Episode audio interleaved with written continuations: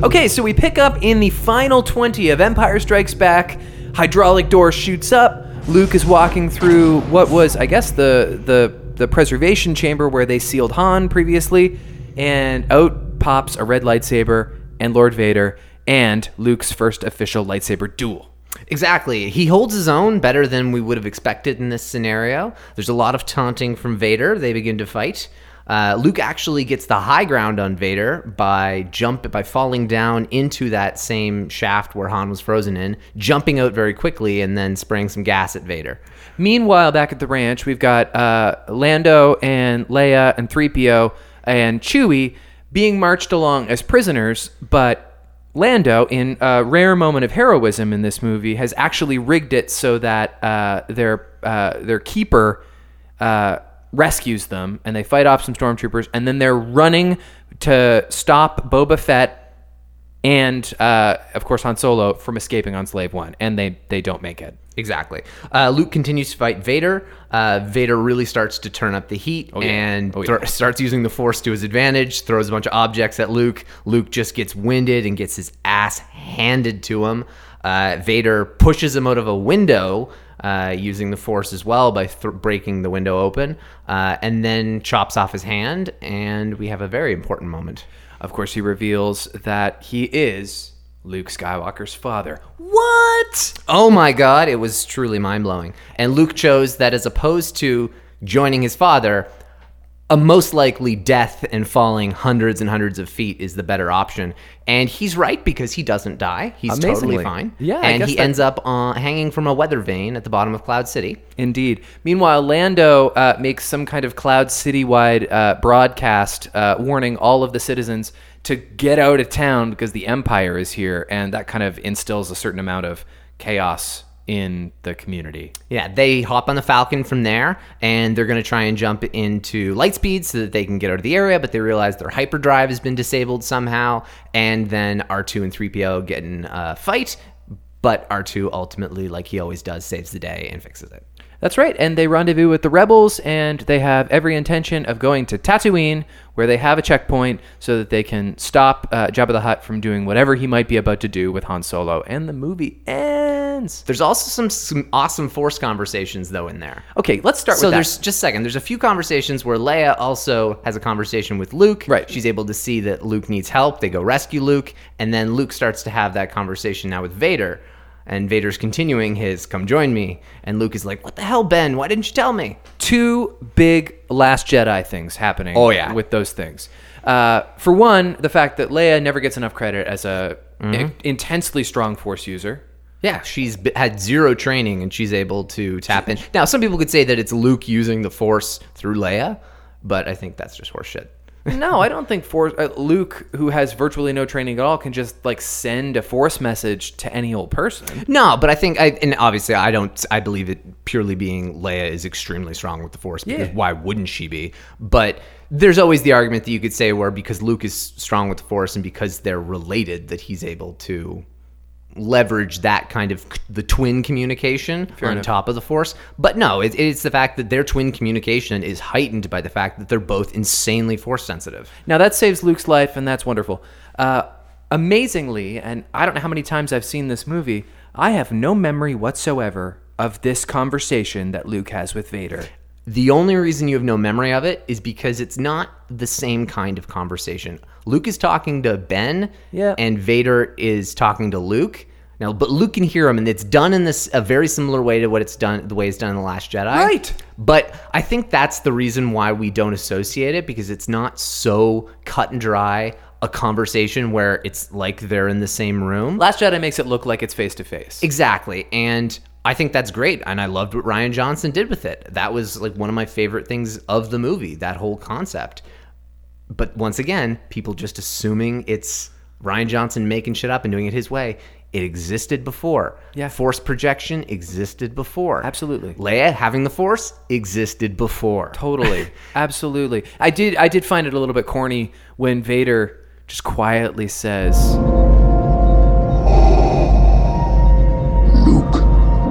Father. and then immediately Luke, in some kind of uh, dismembered coma, shoots awake and he goes, "Father." Like Yeah. you don't call him father, you hate him. Luke has terrible lines always. Yeah, but Lawrence Kasdan wrote this script. yes, but after seeing Solo, we know that he's not flawless. I know. as much as he has given us the best movie of all time. yeah, give him a break. He did write Empire Strikes Back. I know. I'm, I'm I'm kidding, obviously. Yeah. Uh, and maybe we can blame some of the, the shortcomings of the Kasdans on on Jonathan. I love him. Do you? Oh my God, he has had some hilarious tweets lately. Oh, good. Uh, he, you can just tell that he is so in love with Star Wars that he is just reveling this opportunity, and I think that's great. That's really nice. Yeah, it's really nice to see. Now, speaking of the the measurement of Vader's performance in that duel, is it fair to say that Rogue One kind of rewrote the three duels of the original trilogy? In that it's not exactly clear. It's kind of clear that Vader is taunting Obi Wan. Star. Oh, okay. I See what And you he's did. certainly taunting Luke at the start of this duel because you're right, he definitely turns up the heat. Uh, but it is certainly not clear in those uh, original three movies exactly what he's physically capable of. That's true. However, Luke does get a clear shot on Vader. So Luke does hit Vader once. He gets him right before Vader lops off his arm, lops off his hand, and he, he plays on the fact that Anakin's biggest weakness was his rage. Yep. And in this instance, Vader just gets mad and he decides that you know what he wants to end the fight so that he can just put Luke in his place, basically take put his kid in the corner. Right. Uh, but he decides, you know what, I'm going to end this, and he gets really angry, and it, it leaves an opening for him. He becomes exposed. But right before that does happen, when Luke is like a good step back, he doesn't really know where Vader is, and Vader has all the control. That's as terrifying as like Rogue One, not You're right. to the same like slaughtering degree, but his ability to just make the room cave in on Luke. Yeah. Every everything on the walls was just coming at him left and right. He blows him out a window. Hmm. I mean, he just creates this typhoon. He's this ominous presence that, like, Luke uh, at a few points doesn't know where he is. Yeah. It's like Vader really turns on the terror in that They fight. have some very cool special effects, and they can really illustrate for the first time what the dark side of the Force is capable of. yeah, that's a good way of putting it. That's true. Uh, but Which is supposed to be what we're seeing because that's what Yoda was warning. absolutely, it would be a very interesting exercise to watch this duel back to the back to back with the one in Return of the Jedi, because theoretically, Luke shouldn't be too much better of a duelist by the next time he duels with somebody. A lot of time has passed, and he's had a lot of time to meditate with the Force and grow as a Jedi. So emotionally, he should be tempered very differently in Return of the Jedi. We get a very different Luke Skywalker in Return of the Jedi. Oh, uh, right across Yeah. the board, and and that's good character growth. Oh, It- yeah. it really is good writing. it's the best Luke Skywalker. But I would be interested to watch his physicality in the next duel versus his emotional performance in the next duel. Well, I find them actually they're, they're so heavily related in Return of the Jedi. It's because his uh, he- he fights with the dark side in that fight. He's Anakin that entire fight in Return of the Jedi. That's interesting. He's just like with well, he's Anakin, but not one of the best swordsmiths in the entire like swordsmen in the entire galaxy. Right. Anakin was an incredible duelist. Luke is shit. But in terms of coming at it with just pure rage, like Luke, Luke has a better fight in Empire than he does in Return of the Jedi. Yeah, but I don't think that is good storytelling because ultimately Luke should be very flawed in this fight because he disobeyed his master who knew best, and in the next movie, he he wins. He Actually, he doesn't. He doesn't win. No, he doesn't. He gets his ass handed. Yeah, to he him. does. You're right. yeah, that's right. Now And ultimately, good prevails, although it comes from Vader. yeah, and now he, he does like spare Vader. Yes. He does spare Vader when he's like going to town on him. But that's the thing. Like he's using the dark side. Yep. He's he goes into that fight just not even knowing what's on his side. Mm-hmm. So he grows a lot during the entire fight of Return of the Jedi, and and it it just goes to show you, uh, because my entire life Luke always prevailed as the the light side hero Sure. through the entire movies, of course. But the first time this was going about, there was the strong possibility of him retu- him going to the dark side. That's what Mark Hamill wanted. George Lucas played with it. The fact that he wears black the entire movie, but at the very end, right when he's revealed to show his true colors, the white appears in his clothing. Like there's a lot of consistencies to show that Luke uses the dark side throughout Return of the Jedi. And so it'd be interesting to kind of see the way that he ends this movie not using any like really really hardcore light side He has all his morals. He tells Yoda he's not going to compromise any of them. But by the time we get to the next movie, he is a different person. He force chokes a guy randomly just because. Well, and if you disabuse yourself of everything we know about lightsaber culture now a- and, all that existed in the old republic when the millions of lightsabers that existed and the different tones of lightsaber color that represented different uh, Jedi characteristics, if you if you completely detach everything you know about that and just think about how people felt when they first saw a green lightsaber, that's hugely symbolic of the fact that Luke is choosing not to go good or bad. Because in all the other duels we've Mm-hmm. seen, granted there's only been two, red is very ominous and it's associated with black and it looks devilish, Mm-hmm. and blue is is angelic and it's pure. And green is just something altogether different. Mm-hmm. And so it brings in this new uh, ingredient, which really is a through line in all of Luke's character arc through the end of Last Jedi. Is Mm-hmm. Well, it's- something new altogether. It's interesting because it's completely accidental. The reasons why green was chosen for two reasons. Uh, think ju- I, I hear two different reasons. One reason is that uh, the blue didn't show up against the blue sky on Tatooine on Oh, Sandbarge, sure, yeah. and it wouldn't because if you see that sky, it is so blue. The story I heard is that he This thought is- people would think it's confusing. They would say, Yeah. "Where did that lightsaber come from?" Yeah, and that's the other one. However, that one I think is less likely, purely on the basis of in the initial cut there is a deleted scene of him building the lightsaber, so you do get to see that it is a different lightsaber. Oh, that's kind of cool. Uh, and my actually, and I know we're getting into Return of the Jedi stuff now, finishing on Empire. This is good. but it is my one of my favorite Easter eggs, and it's I don't think it's been canonized. I think it's just a theory, but I absolutely love it. And it's that Luke's lightsaber crystal is Qui Gon's. But where would he get it? Obi Wan. Obi Wan's had Qui- he had Qui Gon's lightsaber. He kills Darth. He cuts Darth Maul in half with it. And otherwise, where is he going to get a green kyber crystal? Exactly. Obi Wan had in his trunk Anakin's lightsaber, his own lightsaber, and in my books, he also had Qui Gon's. And he took out the crystal, and Luke was able to see it. He saw this like the pl- the designs of Obi Wan's, and so he was able to build one using that design and schematics, and then use the crystal of Qui Gon's. Okay, but to my previous point, Qui Gon also, with a green lightsaber, Mm-hmm. represented this renegade Jedi who ultimately had good values, but he didn't want to completely conform to either the good or the bad. it's interesting because with the lore surrounding lightsaber colors and what they represent and there's been a lot of mixture when it comes to how canon and legends represents that canon has now reintroduced the fact that you're not you don't go out and you choose and find a lightsaber a kyber crystal that has a specific color but you go out and kyber crystals are all clear and the color just appears depending on who your lightsaber is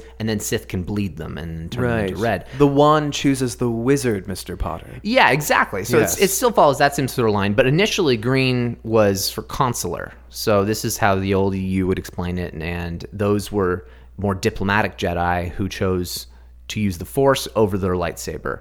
Oh. Uh, whereas there were guardians and defenders who were more of the action oriented and the generals of Jedi Wars, the Obi Wans, the Anakins.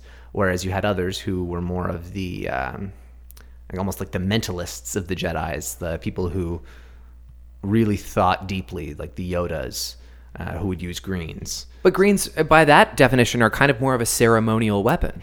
Well, no, they would still be used frequently. Yeah. but just in terms of that slight division, and then when it comes to lightsaber color, there's so many different like variations on what those are and what they mean, but Yeah.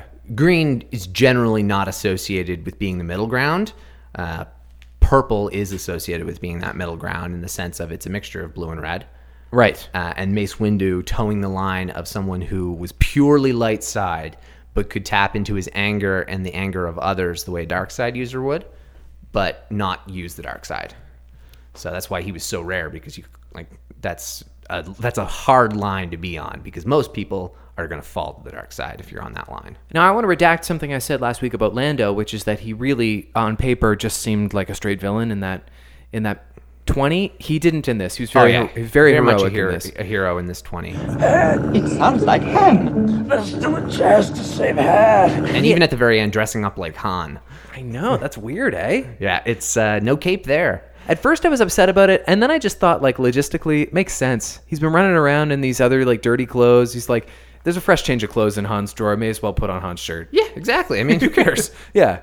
Yeah, that makes sense. Also, like I found him very serious, and it kind of took another five percent away from how I felt about Donald Glover's performance, which I, I know I'm the only person in the world who wasn't crazy about. Yeah, you are. Donald Glover's performance.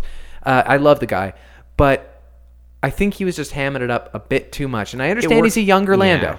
I understand, a- and less mature. But like this Billy D. Williams is suave AF, and he's also got a deeper voice and like Well, that's what I love Billy D. Williams when he told Donald Glover because Donald Glover like had lunch with him or like he had to sit down with Yeah. him, and he's like, "I've got all these ideas. Like maybe Lando came from this kind of background. Like this is the world he grew up on." And he literally just like let me ramble on for a while. And then I was like, so what do you think? And he, I don't even think he was looking at me when he said it. He was like, I don't know, just be charming.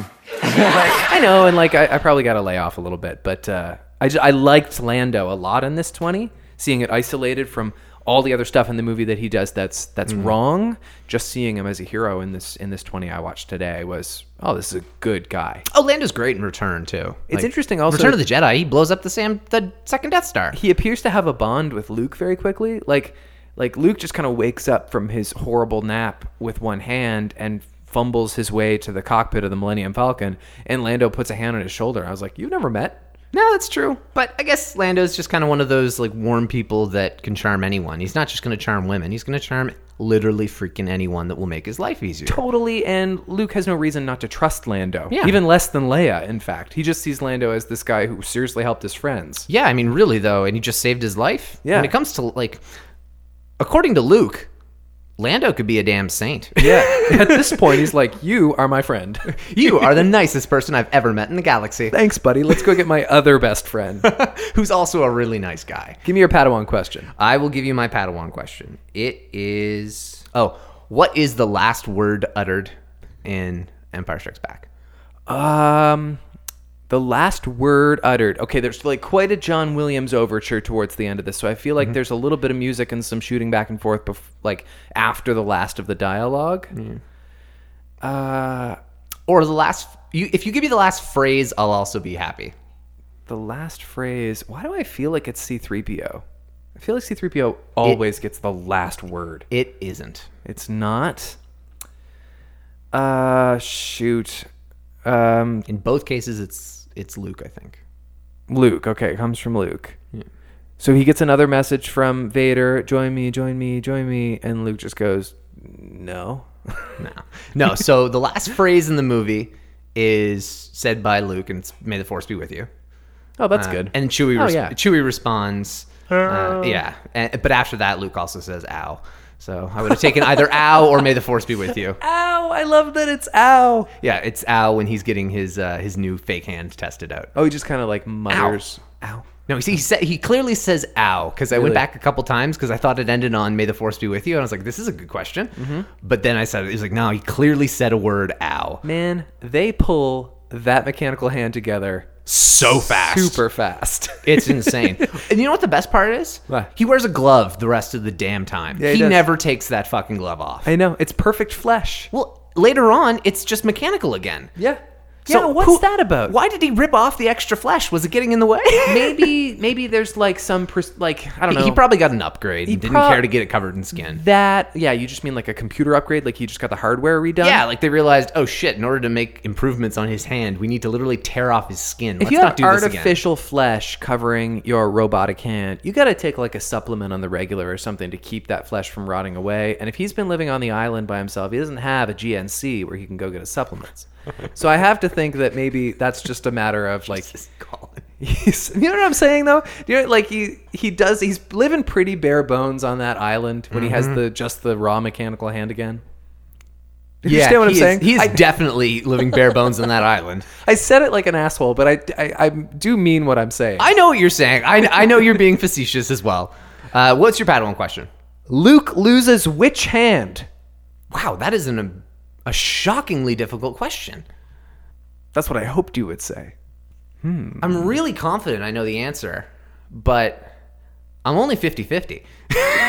It's not that confident. Well, no, I, I think I know the answer, but it's the one that would be more surprising. Is it the right hand? He does lose his right hand. Okay, I was like 90% sure it was his right hand. I but- mean, the best way to figure that out is that Luke is of course right-handed and he's holding his lightsaber. yes. However, you could also go on the notion of your right hand it's more likely to be his dominant hand and usually when people lose a limb in movies it's the one that doesn't matter as much It is a bold move to dismember his most important hand. yeah it is so i was thinking there was a chance but yeah right hand Well, and for what a great warrior Luke becomes intergalactically, it's good he doesn't have to do that many lightsaber duels. Or does he between the events of episodes five and six? Are there lots of like canonized uh, stories and legends? there's comic there's not books? a whole lot of canon between four or five or five and six. Really? uh, there's a little bit. It's mostly done in comics, which is one of the only mediums that I haven't really gotten to yet. I'm sure I'll at some point fire through all the Darth Vader comics because I Yeah. know those are the ones that are renowned as the best, and I've read some of those. I have read some of those, and they are incredible. Uh, but that I don't really know the gaps in that timeline. Luke is he does more exploration after Return of the Jedi. In this time period, I assume it's more of a training period for him. Mm-hmm. Uh, I don't think he would do a whole lot of dueling. Also, um, he doesn't have a lightsaber, so the only time he's going to get his lightsaber, uh, although it's been decanonized because it wasn't in the movie, it was a deleted scene. But initially, he built that lightsaber like ten minutes before he goes into Jabba's palace. Oh wow, yeah, that's interesting. he finishes it right outside. Okay. Well, they have done enough now between episodes three and four, between the the TV show Rebels and the two uh, movies that we've gotten in the last two years. Uh, they're great, but let's start exploring some other territory. Well, we're gonna go hardcore into s- between six and seven now. Yep. because that's where John Favreau's show is gonna be. That's where the Resistance TV show is going to be. Yeah. uh, it wouldn't surprise me at all if Ryan Johnson's trilogy was in that time period as well. Right. uh, with totally new characters, but some way to kind of link it into the events that will happen following.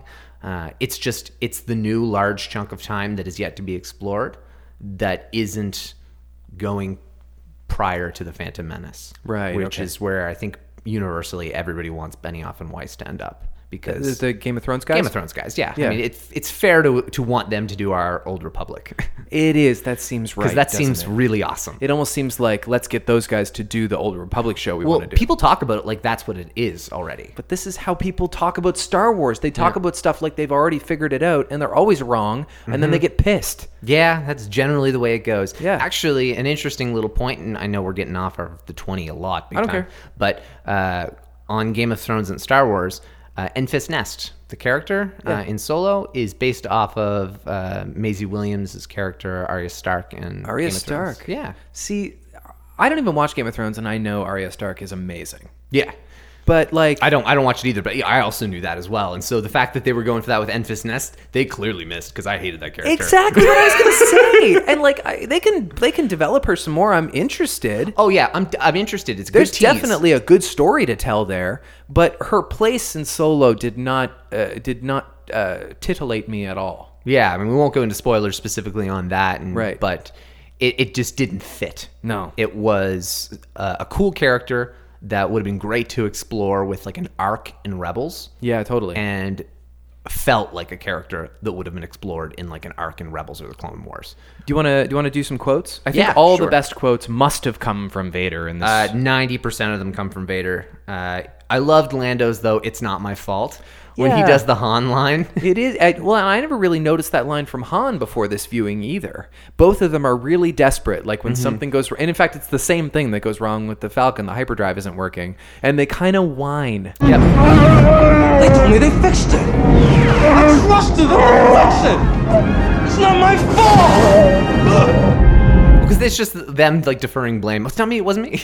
Exactly, because both of them know that they get blamed for a lot of stuff, and Uh-huh. in many cases, rightfully so. Yep. I really meant to do right this time, and Yeah. it's not working out. it's not my fault. One of the last things uh, 3PO says in this movie, uh, he's met up, back up with, with, with R2D2, and R2D2 bleep bloops, and C3PO goes, I know I've looked better. I thought that was kind of funny. That I know is a- I've looked better. Yeah, that is going. 3PO's got another couple good ones. Uh, the city central computer told you? R2D2, you know better than to trust a strange computer. Yeah. I thought that was really good. Yeah, that's very good too. And also, R2, come back at once. You haven't finished with me yet. Uh, you don't know how to fix the hyperdrive. Chewbacca can do it. I'm standing here in pieces. Uh, and you have delusions of grandeur. Yeah. Yeah. I know. Basically, just like telling R2 he can't do it. And of course, he saves the day. For a character who's not very well liked, C3PO has some great lines. Oh, absolutely. 3PO's like I don't know. He's he's this through line Yeah. that it, it feels weird. Like it felt weird not having him in solo. Yep. Very first time he's not been in a Star Wars movie, although Anthony Daniels played as uh, Wookiee. He played a- yeah he played a Wookiee in um, on uh, Castle. Whatever. Yeah, I think that's just so he could say he's been in a mall. Which I mean, let's face it, I would too. If I was in Your this- destiny lies with me, Skywalker. Obi Wan knew this to be true. You know, a lot of Vader's dialogue sounds cool because it's coming from Vader. Just on paper, a lot of it's not cooler than the way Anakin Skywalker spoke in the prequels. Like, in, in a way, the clunky dialogue of Anakin Skywalker is, it would sound cooler if it came from Vader. You know what I mean? yeah, it would. he speaks very stentorian and like with these like weird uh, it's this weird phraseologies like what But it's does he inti- say that's the thing is it's intimidating coming from Vader. yeah It's just so not intimidating coming from Anakin. I Anakin's a, it's a whiny kid. It's, You is. could also just say that like I don't know. When you look at Kim Jong Un, you just see a giant baby, but he also has you know some nukes. So yeah that helps he can be scary that you can make some you can make someone who's a wimp in certain situations pretty scary if you You're right. give you're it right. some time. I wanted to unpack uh, another thing he said to Luke. He says, "Luke, you can destroy the Empire. He has foreseen this. It is your destiny." So uh, he has foreseen this. This is the Emperor has foreseen this. He has foreseen Luke destroying him. Yeah. So this again kind of brings us back to uh, this order of, or not the order, but the the rule of two thing with the Sith. So is the Emperor at peace with the fact that Luke and Vader are going to overthrow him? No, he's specifically trying like, and that's the thing that makes that's weird is because the Emperor is getting Vader to go bring in Luke So he can kill Vader. so he can kill Vader, And and, Vader knows that. Vader knows that, so Vader's going to recruit Luke so they can kill the Emperor together. Right. Luke doesn't want to take part in any of it, Right. And then, well, and at the end of Revenge of this, uh, sorry, Return of the Jedi, the Emperor tells Luke to kill Vader, and very much in the same way of like that "do it" moment from when Anakin kills Count Dooku. Luke chooses not to. Why are they trying to seduce Luke with aggression? Like Pa- Palpatine, when he got uh, Anakin over to the dark side, he befriended him, and like he really like he did it in a more subtly manipulative way. Whereas you'd think Luke would be even easier to manipulate because he has no friends. Vader's not a strategist. I guess. Vader's the one. Like if it was if it was the Emperor and he was able to be in like to hide himself in like this friendly old man position again, he could he could do it easily with Luke, easier. Yeah. because he wouldn't have had the same people looking out for him.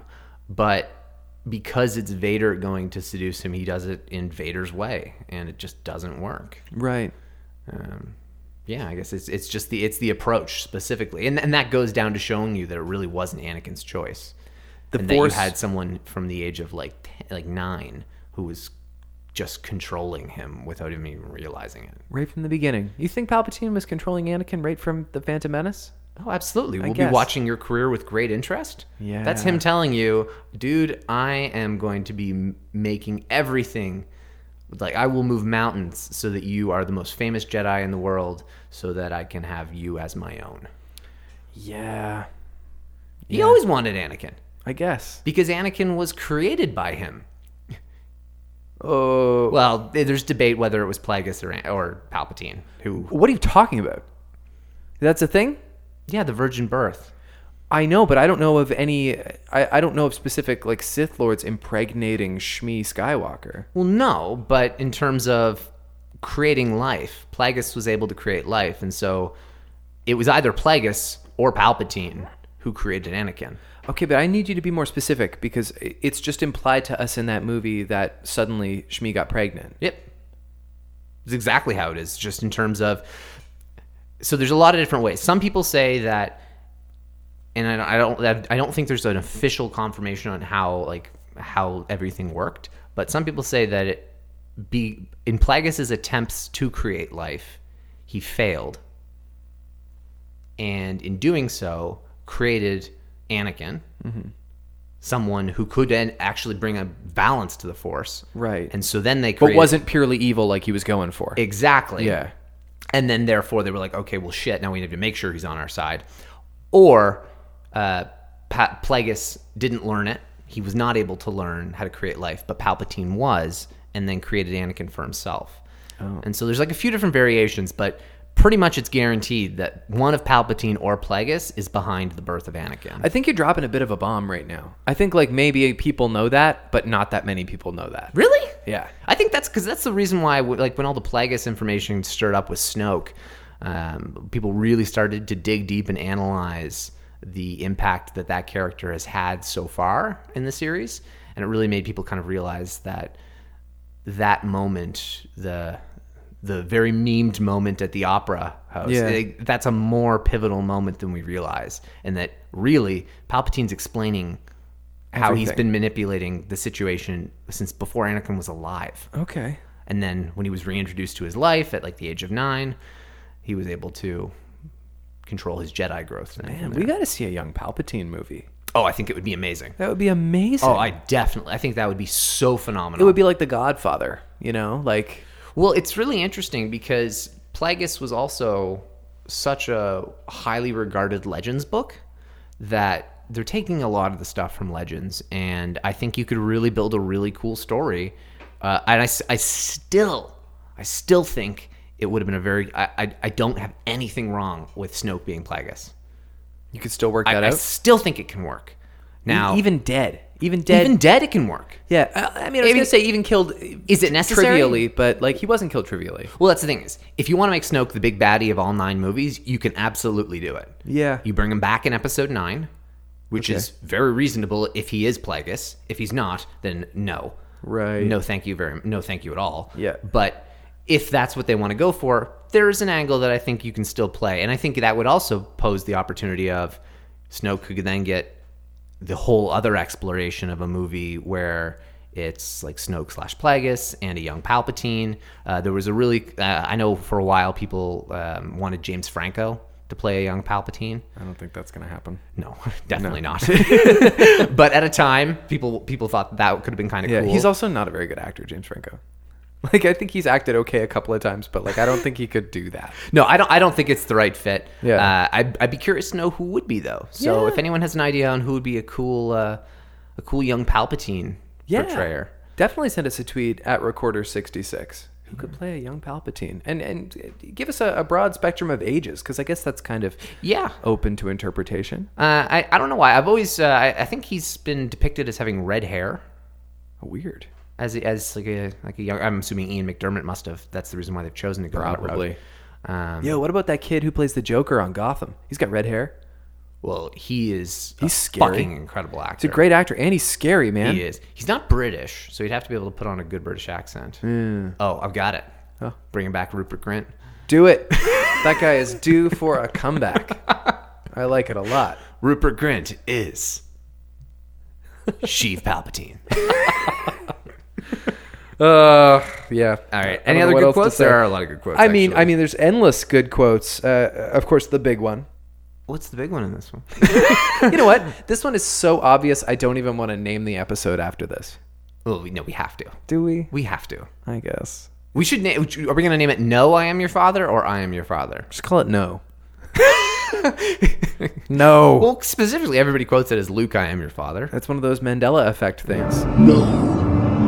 I am your father. That's even one that, like, I will say, Yep. and then, without even missing a beat, correct myself immediately after, just because it's programmed just in all of our heads to say "Luke, I am your father" first. It is no. It's I am- weird. I no. I am your father. I think Luke's reaction to that is Awful. hardcore cringe. It's not true.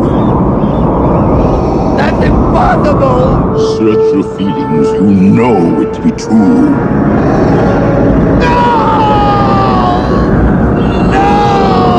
It's a major take back. He looks like he's about to melt. He looks like he's gonna melt, like at the end of Indiana Jones. Like he like does this weird face thing. And I mean, the the melodramatic no has been used a number of times in Star Wars, and almost never well. nope.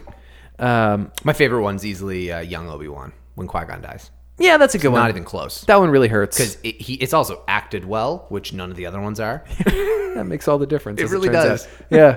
It's, I mean, it- some people have said that it would make more sense for Luke to just not believe Vader But I don't know if I agree with that. Like Luke has no reason not to believe Vader. Like why else would Vader say it? Yeah, I mean, he knows Vader was the one who killed his father, or that's what he thought. So I don't, it's not so out there. And, for people who don't know it, actually, this is a cool little tidbit.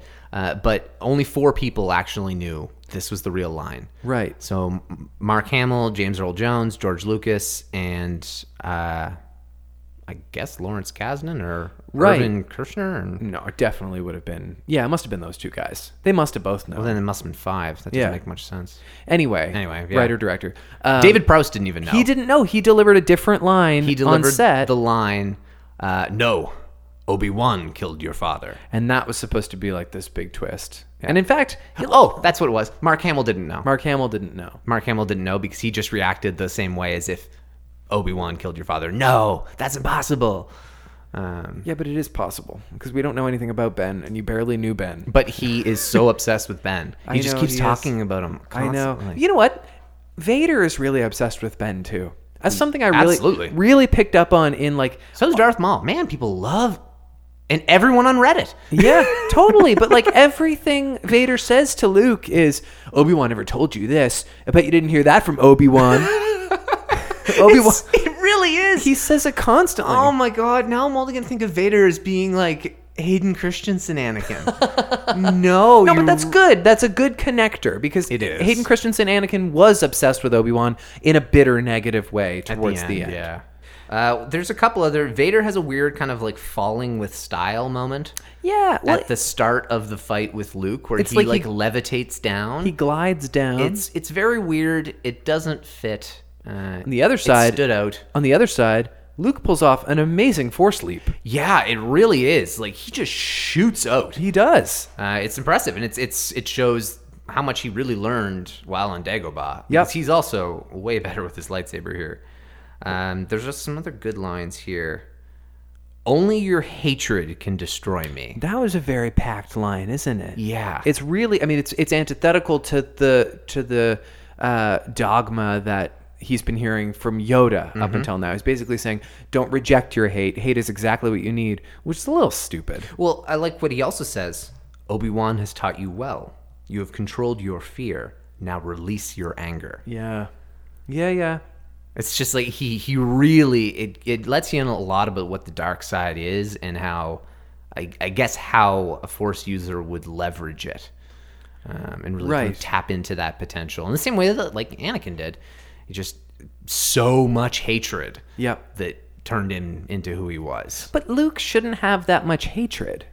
Like really, No. I mean he he would hate Vader for for uh, being his father, who he has wanted to admire all his life. Like he Mm-hmm. But he has doesn't know that at this point. I know. Like the, there's not a whole lot for Luke to be full of hatred over. Although I guess the Empire killed his aunt and uncle. Although if he's really feeling passionately towards that, he's been bottling it up for the entire series so far. You know what I mean?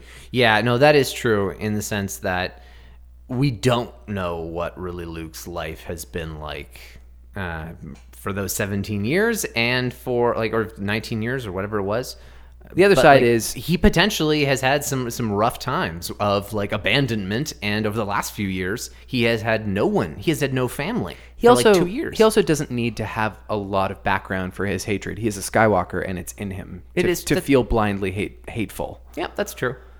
Um, but then there's also the fact that the only people, the only people who he's looked up to in like parental roles were killed under Vader's order Totally. or killed by Vader. Totally. So it makes sense for him to be pretty mad. Give and me- also, Han was just captured. Yeah. Give me your Jedi Knight question. Uh, my Jedi Knight question is What was the budget for Empire Strikes Back? Oh wow, this is fascinating. Um, okay, so if I take into consideration inflation and uh, twenty-two million dollars. Excellent guess. Really? Excellent guess. 18 million. Nice. Yeah. Wow, that's still amazing. They pulled it off for eighteen million bucks. I know. It was a long time ago. In a galaxy far, far away. Yes. The Exactly. dollar could potentially have gone way further. Eighteen million bucks. And what did you say they've spent on Solo? uh, over 300 million. Oh God, that's insane. There are some reports that say it's almost 500, including the marketing budget, Oh my God, that's insane. which I, I, I'm not saying is, is, is true, but it is absolutely over 300. and uh, they are not making their money back. Isn't that anytime wild? soon. Isn't that wild? They might It's- not make their money back. Period. That's amazing. I know. It's, crazy. making like well, like they'll make 20%. it back in like DVD sales to like hardcore fans, but that's Yeah. it. They'll they'll make almost no profit on this movie if well, they make maybe any. maybe it's a lesson learned. Don't take this lightly, which they knew already, but like now they have evidence not to take it lightly. Well, I mean, you could say it's the marketing. You could have it as the Last Jedi backlash, the fact that it was too close to the Last Jedi, and that no one actually ever asked for this movie or right. needed it. That's right. I think I that's think the all biggest those one. things in, combined to really, and I, I, I agree with you. I do think that is the biggest one, Right. Uh, that people just didn't need to see this movie, and when you have a like a casual fan of like, oh, I'll, I'll absolutely go see the new Star Wars movie. Oh, it's it's just Han Solo. It's not even Harrison Ford. Nah, I don't need to see that and one. people having decided that they they know better than casting directors that Anthony and Gruber, who has a YouTube channel, know. should have been the guy to play this movie. He was uh, auditioned, so he auditioned for the role. He should have been auditioned. and uh, he apparently they had really high expectations. That's Yeah. the way they worded it in terms of like they went they went into his audition knowing the He had a great leg up. reputation and leg up that he had. Well, then that sounds to me like he really botched the audition. No, that sounds to me like they really wanted Alden. That's the way they tried to word it. I guess. Uh, he was the first person of everyone Isn't that to crazy? audition, which is Yeah. so weird. Yeah. Um, but I guess that means at that point, because they had their favorite already, everyone after him just had to beat him, and Hmm. Anthony and Gruber didn't beat him. Right. So it was basically everyone who would come in. Yeah. was like, is he better? No. Okay. Although I know they did do like several rounds. I think like there were four rounds of uh, auditions for the character of Solo. Funny enough, because there were seven for Lando. Yeah, wow. Unreal. I actually heard that Donald Glover kind of asked for that role. That like he Uh, he heard did. He asked his agent. Yeah, he said, "Please give me an audition for that," which is kind of cool because everybody would have wanted that anyway. Yeah, it well, seems his- so obvious. His, his agent told him, "Do not hold your breath." yeah, which is just a good thing to tell anybody who wants to be in a Star Wars movie. Yeah, that's true. But let's face it, I think that was that was definitely the role that once everybody heard, we were like, yes, thank God. Yeah, it gave people faith. Speaking of the bad attitudes of many Star Wars fans, did you hear about Kelly Marie Tran? That is so sad. It is really sad. So she she's been getting harassed because her character in The Last Jedi has not been very popular among Star Wars fans, Rose. Yeah. Mm-hmm. And she deleted all her Instagram posts this week because people were just like polluting them with meanness. And she's just like a, she seems like a nice person. Mm-hmm. She's seen, I, I've actually I've seen her interviewed, and she seems so incredibly sweet. Yeah. Uh, and do I like Rose? Nope. I don't think she's a good character. I don't think she's necessary. But she's part of the Star Wars family, and you embrace everyone in the Star Wars family. That's well how said. it works. Well said. And also, wh- why are people so stupid that they keep blaming actors for writing they don't like? Yeah, exactly. Well, people are stupid though. Yeah, clearly. Clearly. In that anyway, instance. I hope that she gets redeemed in, in, in episode nine. They could do something with her character that makes her really badass, and that'd be cool. That would be really cool because, and that's the thing. Everybody talked about Darth Jar Jar. Like that would have been really cool.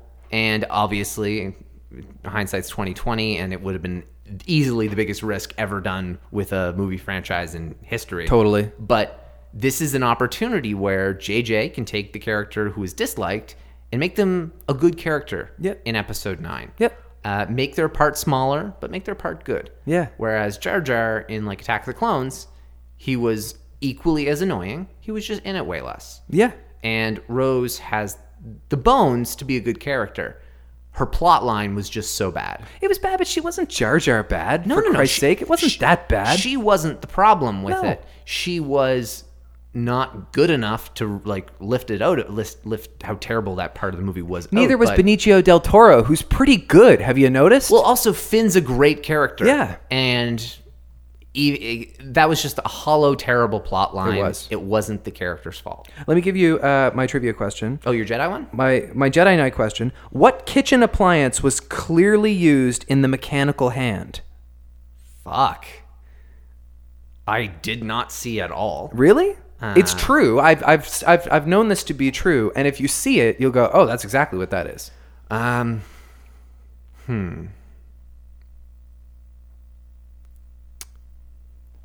It's on the flap of skin that is kind of open on Luke's hand. Okay. Well, this will make it maybe. Yeah, I'm really not gonna have much of a guess Um, on this one. No, Um. Cheese grater, bro. Oh, really? I was I was really wanted to say egg beater, but it just Yeah. didn't work. There's, but a, there's a big old cheese grater on the inside of Luke's wrist. that's weird. Yeah. I never would have guessed that. Oh, Oh, you got to see it. It's pretty clearly a cheese grater. I'm gonna actually look that up because that's really weird. All right, let's do our master questions because Sure. I, I don't have anything else. Mine's not good either. What's neither. Yours? What's yours?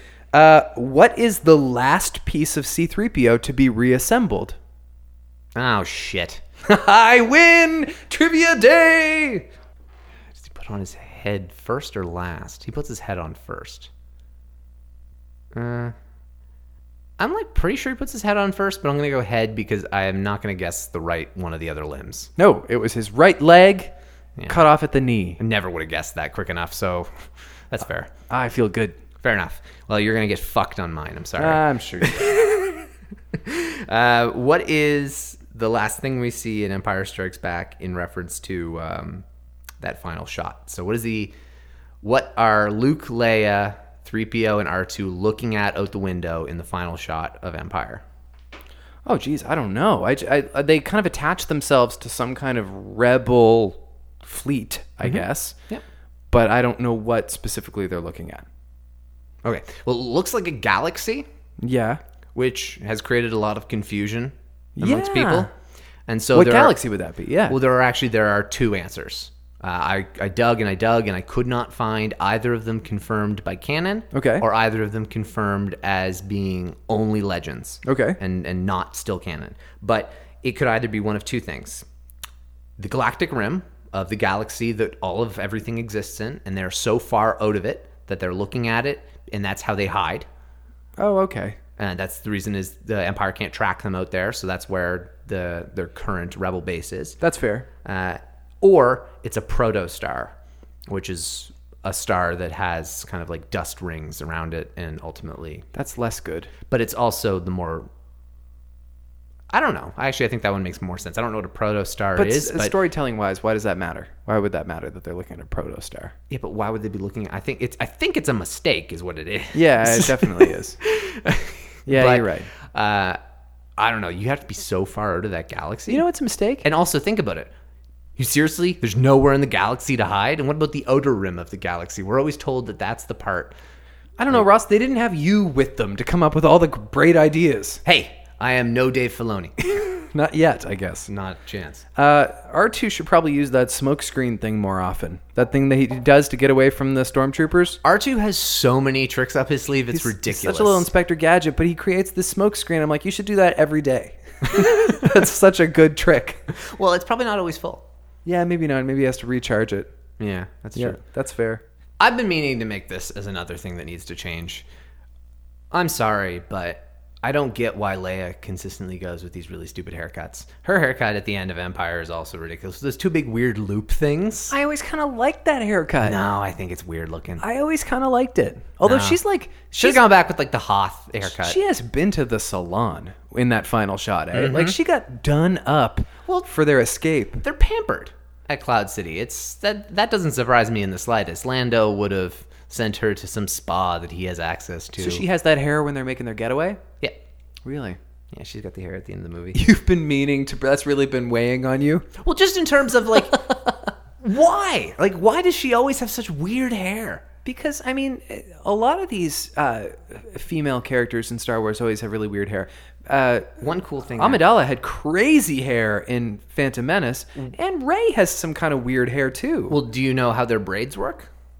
uh, you mean the one bun, two bun, three bun thing? Yeah, yeah, that's kind of fun. that is kind of interesting. Well, it's it's kind So- of it's kind of interesting, except for that we have no reason to believe that Ray is related to to Leia and Padme. no, but of course that was one thing that people assumed. She's got to be a Skywalker. She's got three buns. She must be a because She follows the Skywalker. trend. So Yeah. Padme had one, Leia two, and no, that's just good uh, set to, uh, stylization. Like that's Yeah. just that's just good filmmaking. It's got nothing to do with the Well, story. Star Wars is supposed to parallel like that, and that's Yes, the thing. exactly. they're not saying that like Lando is also Han's like long lost brother because he also said, "Oh no, it's not fair." and he wore a vest. Oh my God, they must be related.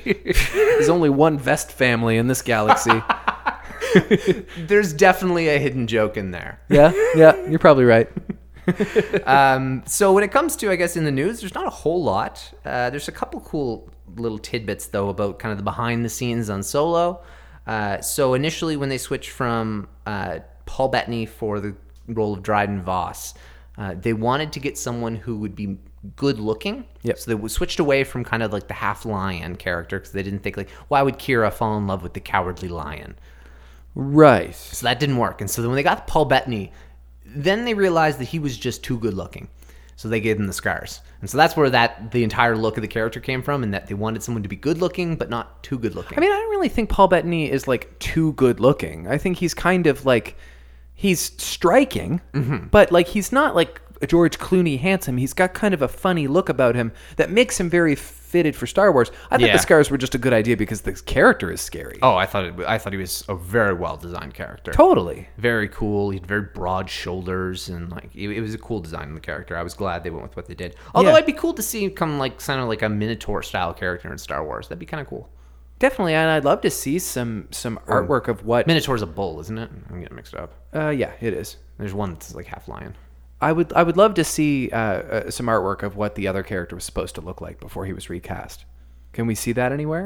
Uh, I haven't seen anything, but I'm sure it'll come out at some. Uh, if there, there might be a solo art book. Or they might recycle that idea for someone else. Yep, they've definitely done that. Uh, I know Lasat, which is a species, uh, one of the main characters in Rebels, Zeb. He's a Lasat, but Lasats were kind of the amphibian equivalent of what Wookiees might have been at one point Oh, interesting. in the 70s. Not Gungans. No. 'Cause That's an amphibian Wookiee. No, no, no. Like, it, like, no, no, no. Specifically, like, much more Wookiee-esque in terms of being a brute. Okay. Um, and it was just, it's interesting to see how the evolution of like the, the pointy ears and how they removed those, and but then they were able to recycle it and make a totally other species out of their initial drafts of another species. Right.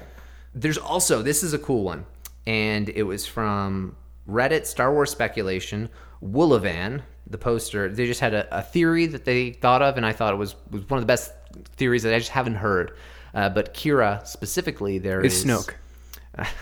Kira Snoke. uh, I will give a spoiler warning on this one, though. So, spoiler alert. Kira, uh, the theory on this is that she's part of Crimson Dawn the entire time. Uh, Her wrists are covered with leather straps in the opening sequence. Okay. She moves really slow. at She's in Crimson times. Dawn, like in the getaway scene in the beginning. That's his theory. Oh. And that all she ever tried was to get Han off the planet. Because she loved him and she wanted to s- save him. 'cause- Yeah, but she was already too deep. She knew she wasn't getting off. And that's the reason why she never made any efforts to leave anyway, because she never wanted to. But then, like, then there's the question of when did she get recruited by Crimson Dawn? Like, how young was she? And I don't know. That's interesting. It's it's it's it's cool kind of theory in the sense that the wrists are covered.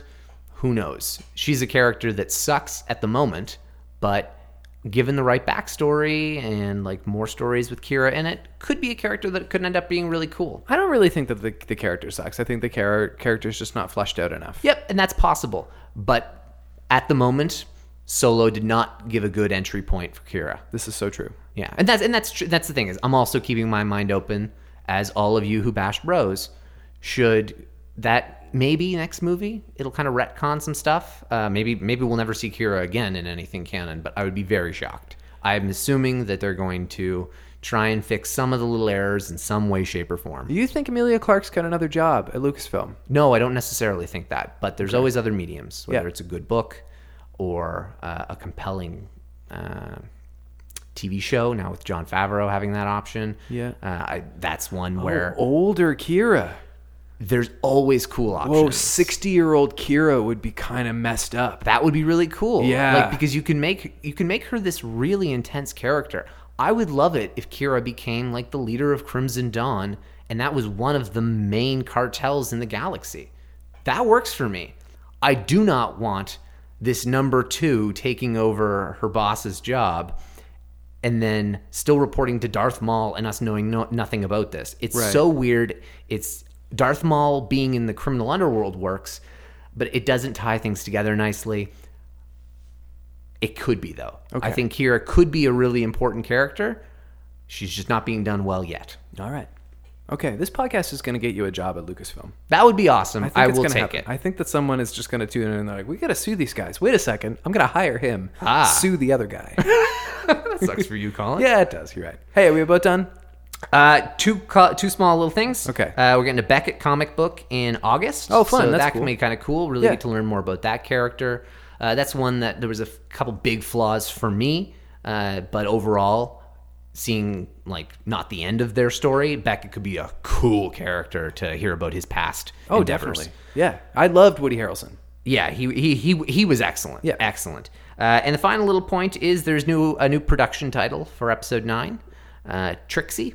Okay. So I don't really know what that means, other than the fact that the IX in the middle are capitalized for nine. that's fun. Uh, but Ah. oh, that's why it's it's just yeah, a but playful it, thing. it was before it was called Black Diamond, oh. and they changed that, so potentially there was a script change. Um, Black Diamond's a cool sounding name, actually. well, it, it- who knows what it meant though? Uh, Yeah. there's usually some form of connection. You know what Solo's fake name was? Uh, Red Cup They wasn't it? called it Red Cup. Yeah, which is great. That's so funny. That is really quite funny. yeah. All right. Okay. Well, uh, listen, we're going to take a week off because we've finished two whole movies now. Yeah. Thanks for sticking with us. Next week, we're going to take off, and then we'll be back with the first 20 minutes of Return of the Jedi. In the meantime, uh, maybe go see Solo again, come back to us with some new observations. You can tweet us your thoughts on the podcast at Recorder66, or you can email us at Recorder66podcast at gmail.com. And as Luke said at the end of Empire Strikes Back, ow. May the force be with you.